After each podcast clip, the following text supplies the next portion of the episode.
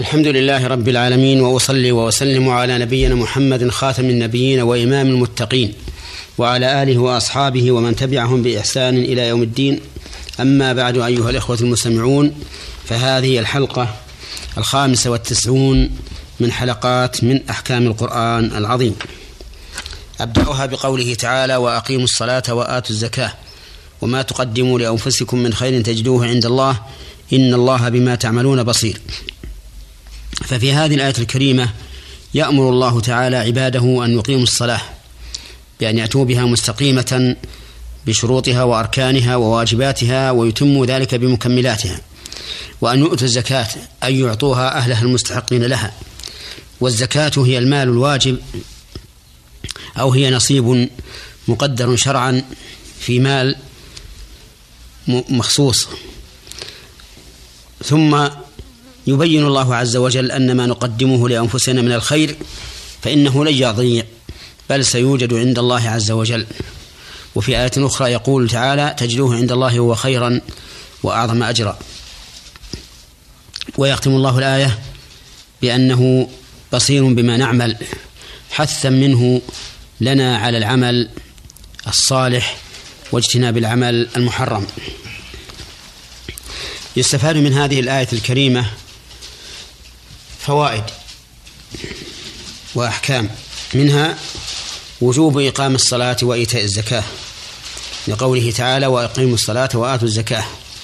وهذا أعني إقامة الصلاة الواجبة فيما هو واجب كالشروط والأركان والواجبات.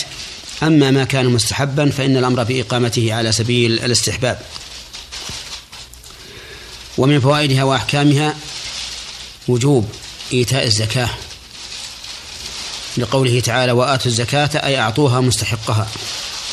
وقد بينت السنة كيف تكون إقامة الصلاة وكيف يكون إيتاء الزكاة على وجه مبين مفصل، فما توفي رسول الله صلى الله عليه وسلم إلا وقد أبان للأمة كل ما تحتاج إليه في أمور دينها ودنياها. قال أبو ذر رضي الله عنه: لقد توفي رسول الله صلى الله عليه وسلم وما طائر يقلب جناحيه في السماء إلا ذكر لنا منه علما. ومن فوائد هذه الآية وأحكامها الحث على تقديم الخير، لقوله تعالى: وما تقدموا لأنفسكم من خير تجدوه عند الله. ومن فوائدها وأحكامها أيضا أن ما نقدمه من الخير فلن يضيع، بل سنجده عند الله عز وجل مدخرا أحوج ما نكون إليه. ولكن يجب أن ننتبه هنا إلى أن ما نجده يوم القيامة من الخير قد يكون ضائعا، قد يكون لغيرنا، كما قال النبي عليه الصلاة والسلام: من تعدون المفلس فيكم؟ قالوا: من ليس عنده درهم ولا متاع. قال: بل المفلس من يأتي يوم القيامة بحسنات أمثال الجبال، فيأتي وقد ظلم هذا وشتم هذا وأخذ مال هذا، فيأخذ هذا من حسناته وهذا من حسناته وهذا من حسناته، ثم إن بقي من حسناته شيء وإلا أخذ من سيئاتهم فطرح عليه ثم طرح في النار. ومن فوائد هذه الآية الكريمة أن الله سبحانه وتعالى بصير بكل ما نعمل من خير وشر، لقوله تعالى: إن الله بما تعملون بصير.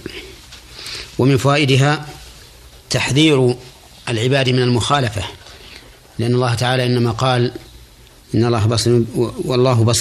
الله بما تعملون بصير، تحذيرا منا أن نخالف أوامره وأن نقع في نواهيه، فإننا إن فعلنا ذلك لن يخفى عليه شيء من أحوالنا سبحانه وتعالى. ثم قال الله تعالى: وقالوا لن يدخل الجنة إلا من كان هودا أو نصارى. تلك أمانيهم قل هاتوا برهانكم إن كنتم صادقين. قالوا أي اليهود والنصارى لن يدخل الجنة إلا من كان هودا، يقوله اليهود، أو نصارى، يقوله النصارى. يعني وأنتم أيها المسلمون لن تدخلوا الجنة.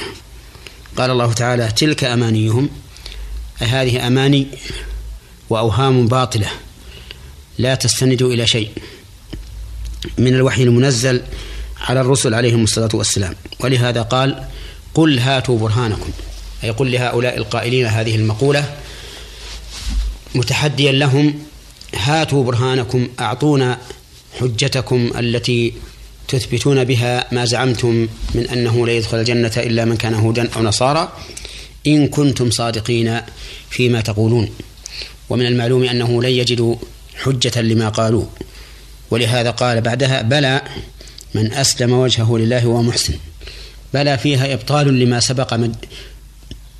لما سبق من دعواهم أنه لا يدخل الجنة إلا من كان هودا أو نصارى.